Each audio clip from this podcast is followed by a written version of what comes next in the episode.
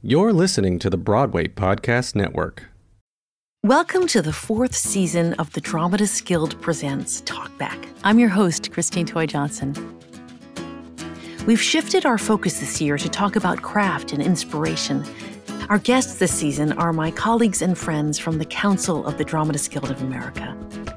Over the next six episodes, our guests will give us a unique look into how they write, what makes a good story, and what drives them to keep working on the DG Council.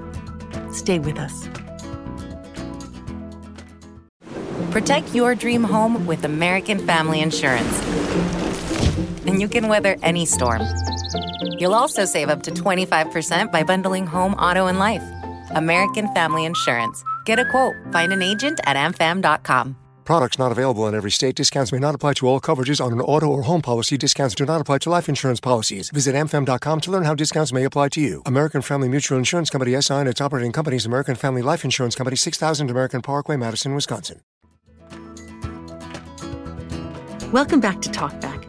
In our first episode, I sit down with the Vice President of the Dramatists Guild, Branden Jacobs Jenkins, while he's on set for his upcoming FX television show, Kindred, an adaptation of the Octavia Butler novel of the same name.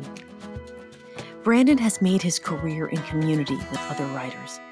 We'll talk about his passion for fair and equitable treatment of writers and his passion for R.L. Stine. I'm so excited to welcome the Vice President of the Dramatists Guild Council, Mr. Branden Jacobs Jenkins. Can you please introduce yourself to our listeners?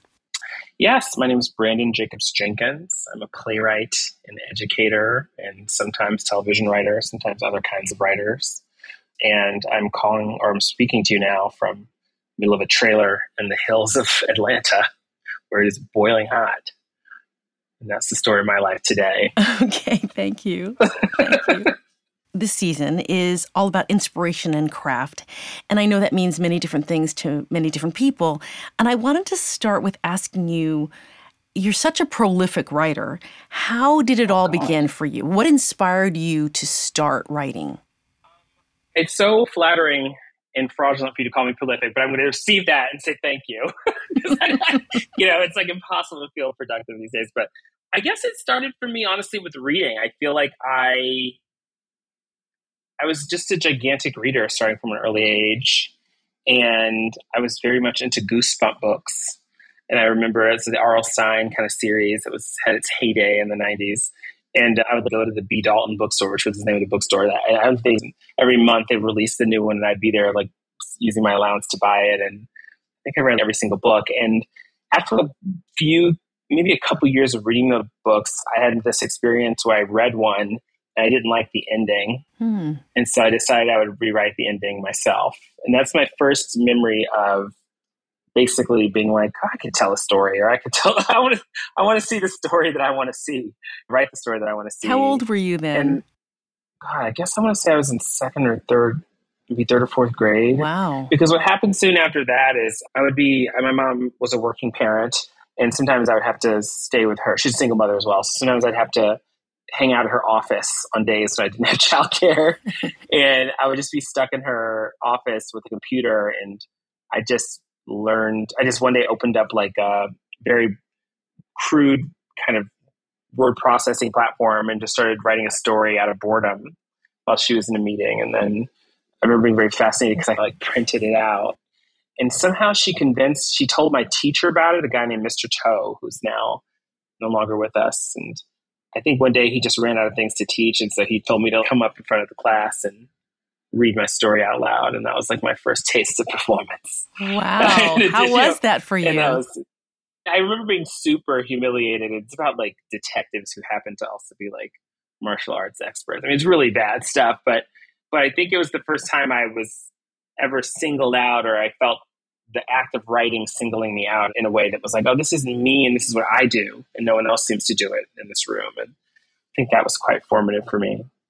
And then when I actually began writing plays is a little hazier, but the first like official play I wrote, we had this like end of year recital to a very small elementary school called Roots Activity Learning Center in Washington, DC. And every year at the end of the year, we had the school wide recital, and every class kind of put on a performance And somehow I convinced my best friend at the time was a guy named Chris Mickle. And I knew he wanted to be an actor. And it's like, well, I'll write you a play. And I wrote this really bad, very long play about a detective named Johnny Sanchez. And that was performed at our like sixth or seventh grade recital. And I didn't think of it as writing a play or even playwriting, but I was like, this is something to do.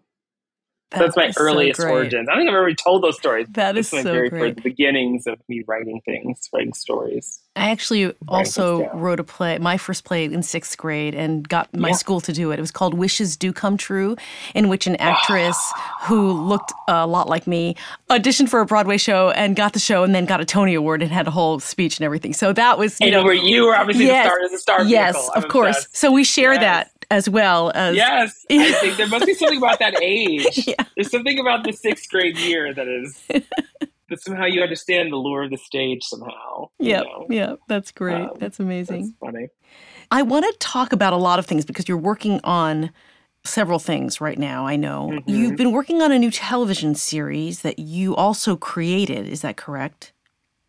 Yeah it's technically an adaptation of a very famous book called kindred by the late Octavia Butler. But yeah, I've been developing it for about six, seven years, which I can't believe wow. that. But and we're finally we're literally going to wrap shooting next week, so it's been enormous journey. And is this your yeah. first stint with uh, writing a, a television show? No, I've actually done some quiet, secret television work over the last eight or so years in a way that honestly a lot of playwrights I know. That's how we survived my cohort at least, since we weren't all going to Broadway.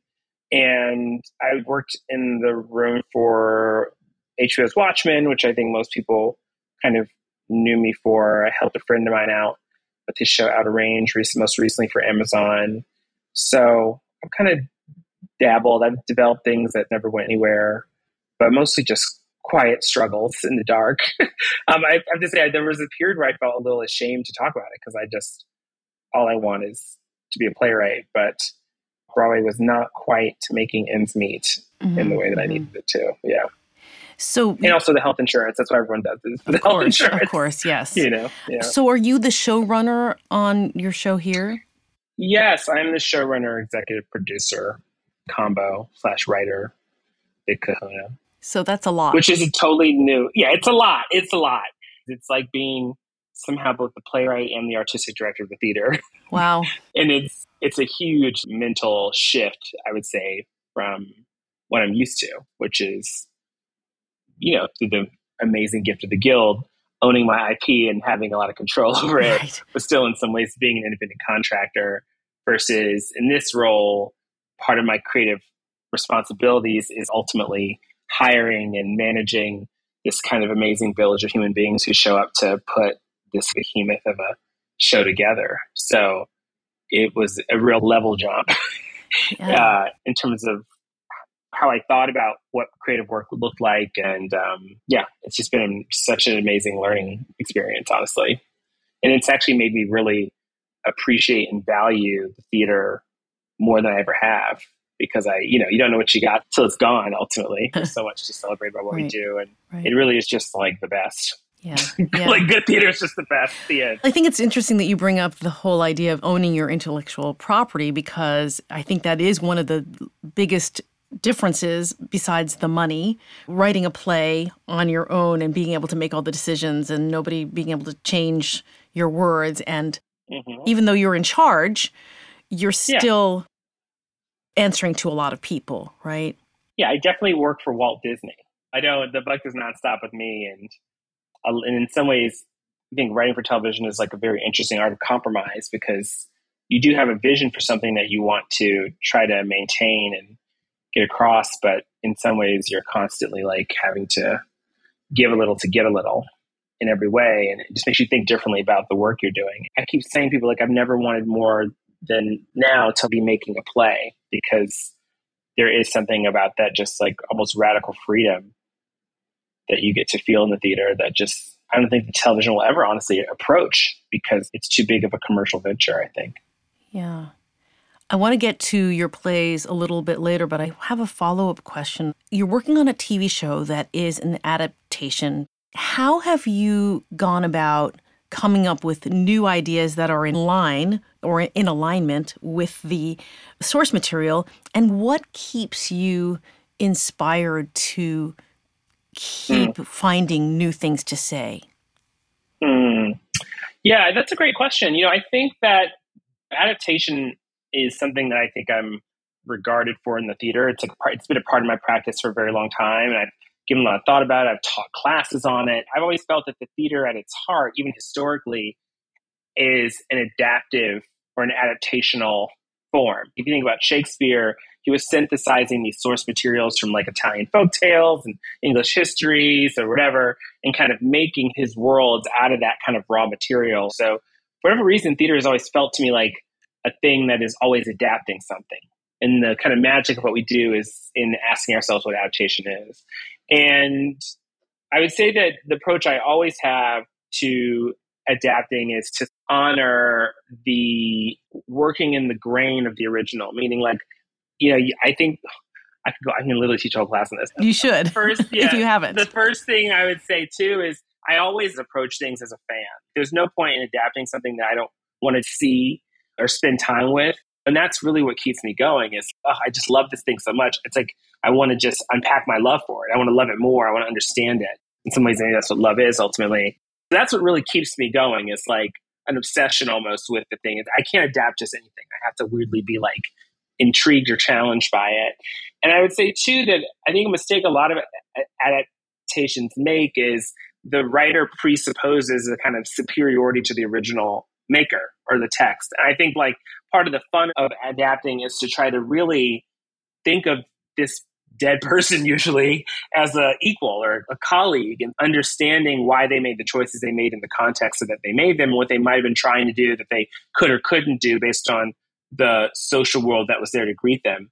And so for me i feel like when i am trying to adapt something that especially when it's kind of beloved i think to myself like what do I think? Like Octavia Butler wrote this book in like the 70s at a very different time, very different level of conversation and vocabulary around like a lot of the themes she's unpacking, which have to do with literally like family, race, identity, you know, all the stuff that now everyone writes about. And I had to ask myself, how can I find an echo or another iteration of those things in the present? That kind of is what ultimately guides some of my choices and adaptation. And then in terms of finding something new to say, it's I, I have to, I've been teaching now for a while, and I feel like I constantly, not constantly, it's not so much anymore, but I would have these students who would just feel like they had nothing to write about or that everything had been written about under the sun. And I have to remind them that every day is a new day. No one's written about today.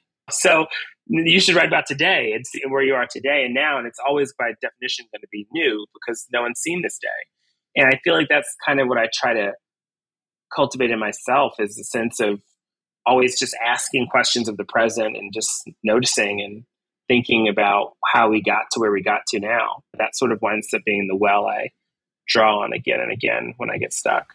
That is such great advice. What's interesting is that it seems like we started this conversation talking about goosebumps, which you were already adapting when you were in grade school. So you were preparing totally. for this moment. That's true. Oh back oh then. Yeah, yeah, that's hilarious.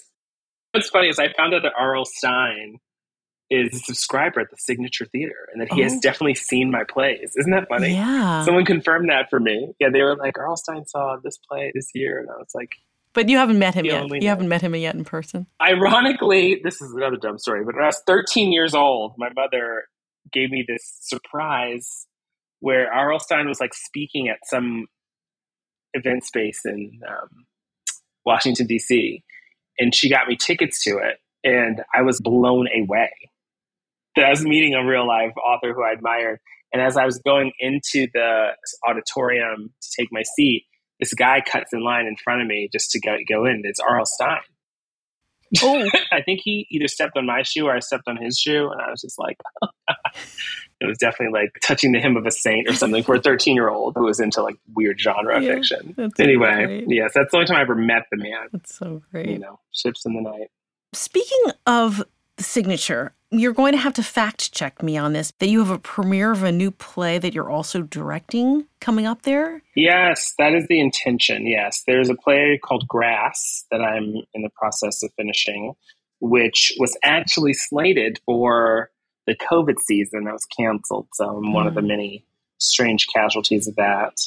And yeah, it's my final play in residency five play right there, and the late amazing Jim Houghton, who invited me into the program. I would say 2014. I want to say it was kind of almost 10 years ago, and the game was you get three premieres over five years or however long it takes, and there's like a carte blanche element to it. It was an uh, invitation to dream as big as possible wow. as a writer. And I remember even then I said, well, I want to direct my third play. And that was just always the plan. So that's what we're hoping to finally make good on this spring. It's very exciting. Yeah, I'm nervous, but yeah, I feel like I've been in enough writers' rooms now. You know, honestly, like also the showrunner thing has made me very fearless. Right, I'm in sure. All, in all ways, because there's just so many ways to be a director, to be a writer, to be a anything. You just kind of have to figure out your lane. Have you directed your own work before, other than the TV stuff? Not officially, no. I did a sort of a, I co-directed a college production and I play Everybody with someone many years ago. I mean, a lot of directors I work with have accused me of being a closeted director. I'm very invested in things like design of my work, and I have very specific ideas of performance. And I just feel like I, I came up doing community theater where sure there was like a named director, but everyone was doing everything. Everyone was building the sets. There's a dance captain, but also a choreographer. So I feel like my training has always been a little bit like, we're just all here to make a really good thing. You just kind of get in where you fit. And sometimes that means doing things that some directors might conservatively think of as only for them to do. Mm-hmm. But I don't know. I'm also just curious about taking that responsibility on myself and just trying to empathize in some ways with some of these amazing collaborators I've had over the years. Yeah, yeah. I think that's so great and interesting to be able to get that perspective. And I feel bad. Am I supposed to ask you questions? No, Christy? no. This is no, no. I'm interviewing you.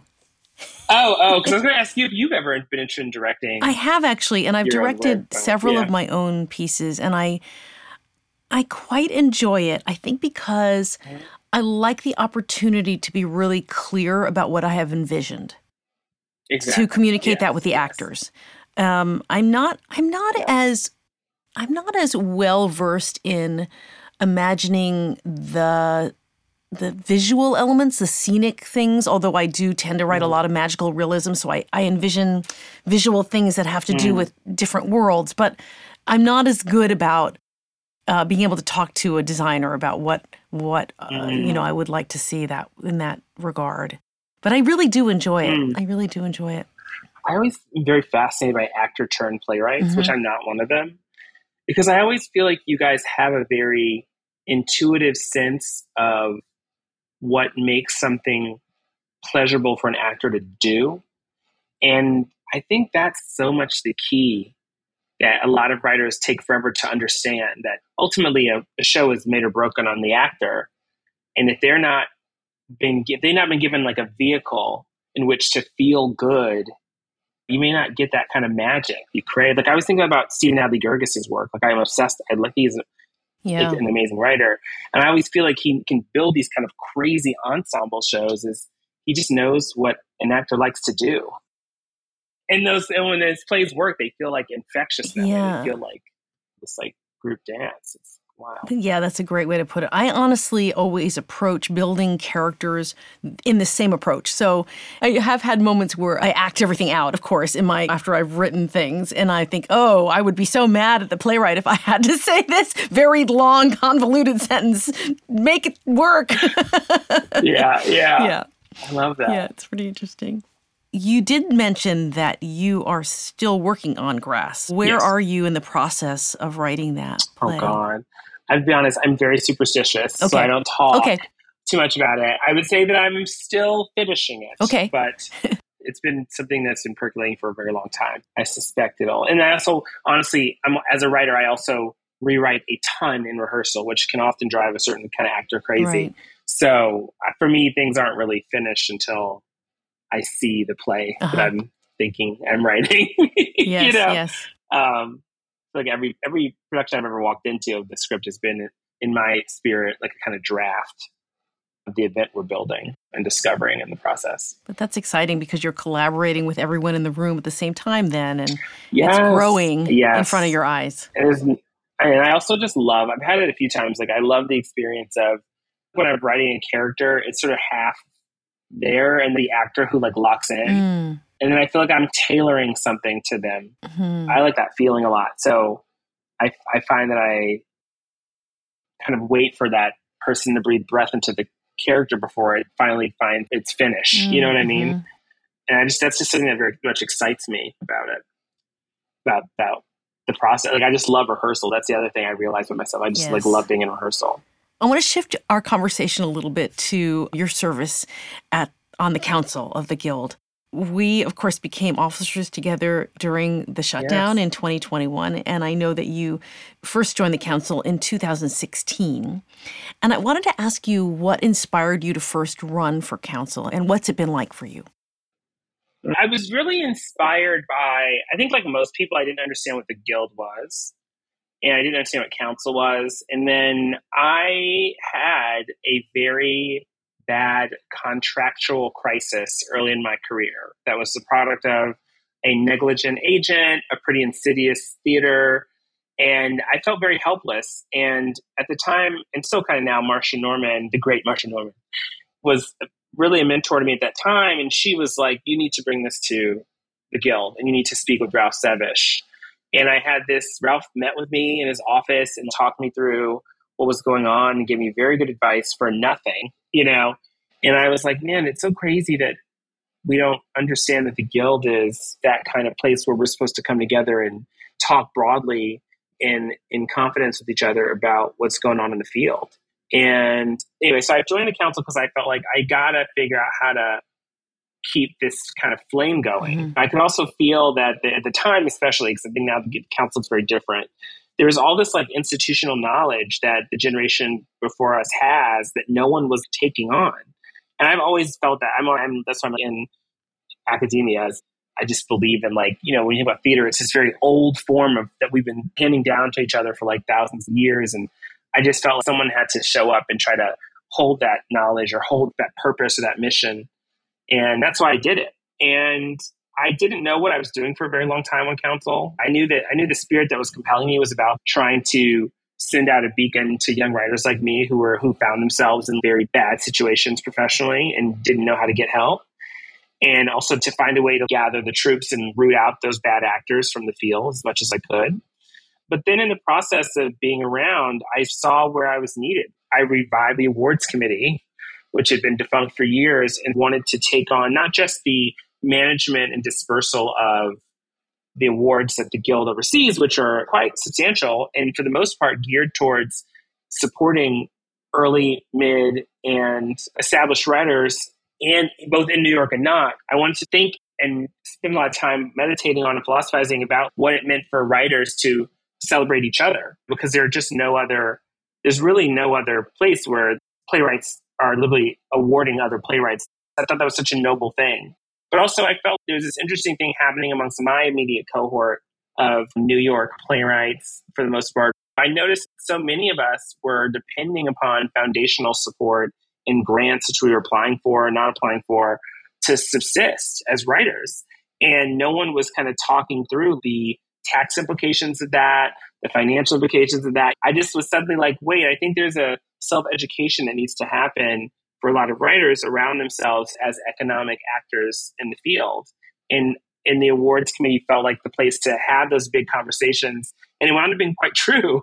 I think that I think it sparked conversations within the council based on the work that I was doing with my co-chair at the time, Joshua Harmon, that I think opened up a lot of conversations about mean, the meaningfulness of this money for young writers mm-hmm. in a way that sometimes the most successful amongst us don't understand how little the least successful of us live on. you know, I just wanted to have a conversation about money, and that's how that kind of began. So that was the spirit of it, and I also really just fell in love with the staff of the guild, like Terry Stratton and Amy Masek and Emmanuel Wilson, and just it just really inspired by these people who have decided to dedicate their lives to very specific artisans in this very specific field. And it's been really satisfying work so far, I would say. Yeah. And I would say that being an officer with you and Amanda and Chris was such a bright light during this pandemic because we really tried to like figure out what was going on, and how to make sure when we step out of this moment, whenever we step out of it, playwrights are going to feel stronger and more clear about their purpose and their work and identities than ever. Yes, very much so. I love that talking to various counselors this season about how they've been inspired to advocate for playwrights and it's really such a generous act and I really value I value all of it and all of the contributions that all of you have brought to the guild. It's really been and you too, Christine. Like this, the talkback is a huge new part of the guild, and I think it's just opening up the kind of windows and doors I, to people who thank you. I love it. Know. i love being able to give people like who is people have probably heard you talk a lot about your fabulous plays that have won all these awards but who has heard until today about your adaptation of goosebumps? No right? but yeah you're like basically oprah or whatever. You just got it out of me. Yeah. It's so funny. I remember when i moved to new york for the first time and I didn't know jack crap about anything, I Googled Playwrights New York blog, and there were three blogs. Uh-huh. and it was Jason Grote, uh-huh. Sheila Callaghan, and Adam Szymkowicz. Those are the right. only three blogs wow. I could find. It was the only way I could get resources or understand anything about trying to be a playwright. And I'm just thinking now, like, it's so different. Yes. If you come here and you want to understand the landscape or have to be part of this, it's just like such a great time to be a young writer. I moved to yeah, I moved to New York in 2006, and I went. To, I was actually doing a master's program at NYU in something called performance studies and writing quietly on the side. And I just the only tickets I could really afford were off off Broadway for back then we had the Fringe Festival. Sure. If you yep. recall that yep. crazy moment. And if you wanted to be a theater maker, you just had to figure out where to go and hopefully hang around long enough someone would be like, Do you want to make something? But a few years into that was the phenomenon of the emerging writers groups. So oh, there was the public, the Soho Rep had their writer mm-hmm. directors lab, and then New York Theater Workshop had an emerging artists of color fellowship mm-hmm. at the time. And so the public had started this thing called the Emerging Writers Group, and I was in the second class of that. So again, that was because the Ford Foundation, Time Warner, all these places were suddenly caring about supporting emerging playwrights. And so suddenly the industry was flush with funding to start these essentially scouting initiatives. And I'm getting into the public writers group and being like, what is this? It's crazy. They gave you headshots, you were talking to professionals. There was a real kind of pre-professional element to it. And at the end of that, they gave me my first production, which is a play called Neighbor and their public lab, Neighbors in the Public Lab. And but even then, I didn't have any mentors who were playwrights. I was working at the time for a theater critic. That was the one mentor I had, which was a little complicated. And I just didn't know anything about anything. And then I applied to Juilliard because a friend of mine, her name was Janine Neighbors, and we were both in the Ars Nova's play group. She was like, I think you should apply to Juilliard. So I was like, okay, I guess we'll just do it because I need health insurance. and it was like a psychotic experience. But I getting like A applying would be like getting in and just being very confused. I was like homeless. I was like, living on an air mattress basically in a random sublet. Like I got whooping cough. Like oh it was crazy. It was a crazy time. So yeah, so I literally just went to I literally applied to Juilliard because I was desperate. I needed health insurance, and then um, but then I wound up, you know, it was like so serendipitous because that place changed my life, which had everything to do with Marsha Norman and Chris Durang, mm. who at the time were running it. I never had again, I never had playwright mentors, you know. And also, Jim Houghton was running the drama program at the time, and he was just like such a visionary person. And I had never been embedded with actors in that way. So, for the first time ever, I understood what an actor was and what actors do. Mm-hmm. And that really transformed the way that I wrote.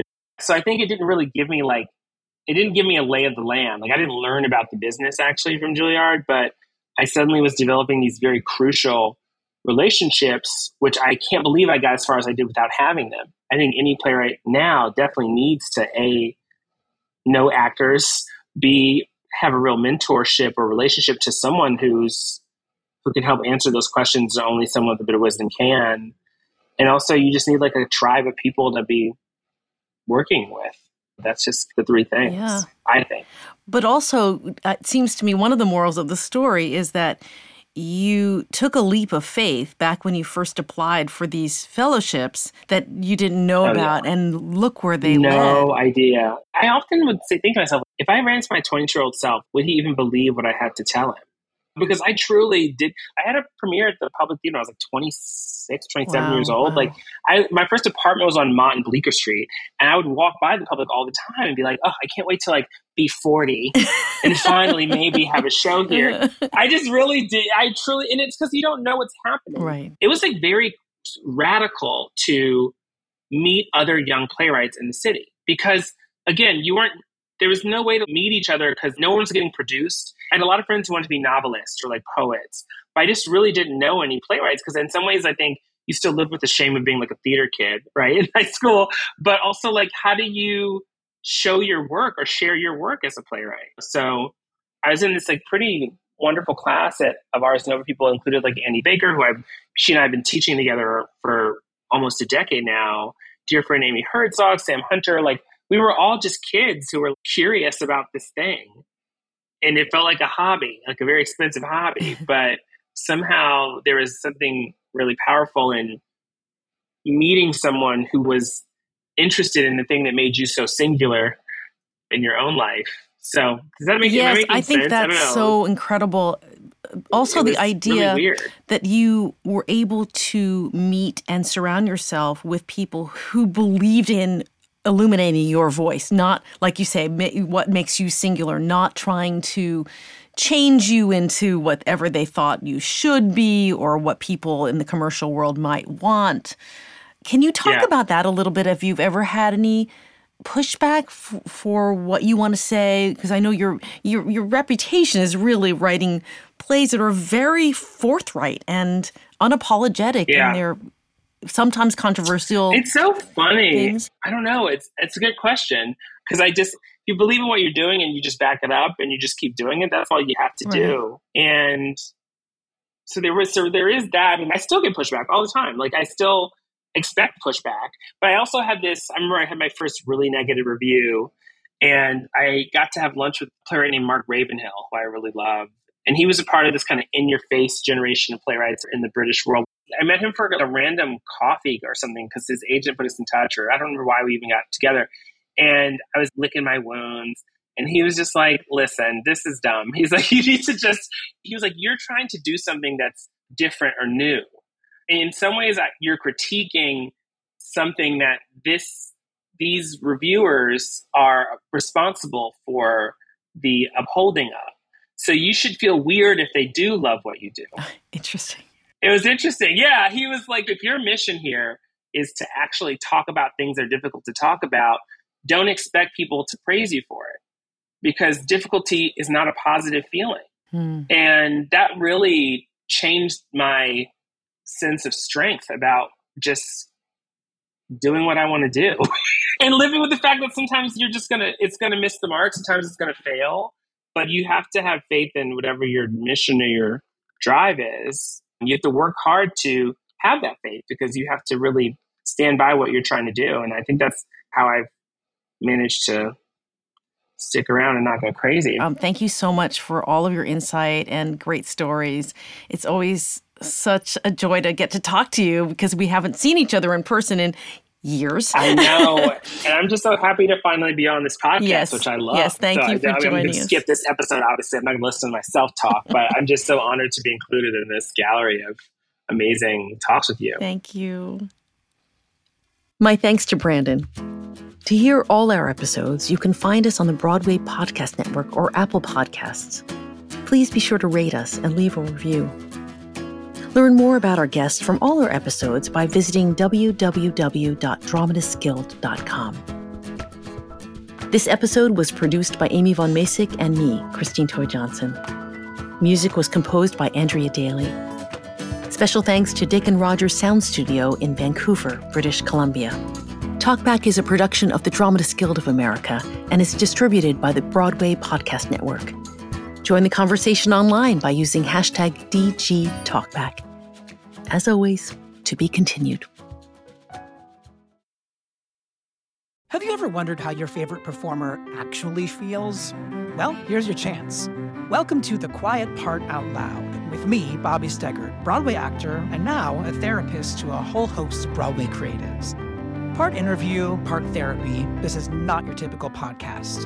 We'll go right to the heart of things with some of your favorite artists what they still struggle with, what lessons they've learned, what they haven't figured out yet. There's enormous power in saying the quiet part out loud. Are you listening? Hey, it's Leslie Odom Jr. here on the Broadway Podcast Network to tell you about the Rise Theater Directory, a program of Maestra Music. Rise is a national online resource designed to connect and empower backstage and administrative and creative theater professionals from underrepresented backgrounds. If you work or aspire to work in the theater community, this can help you find your next project. And if you hire theater professionals, search the Rise Theater Directory to find your next team. Create your profile now and get more information by visiting risetheatre.org. That's theater with an R E R I S E T H E A T R E dot org because only together we rise.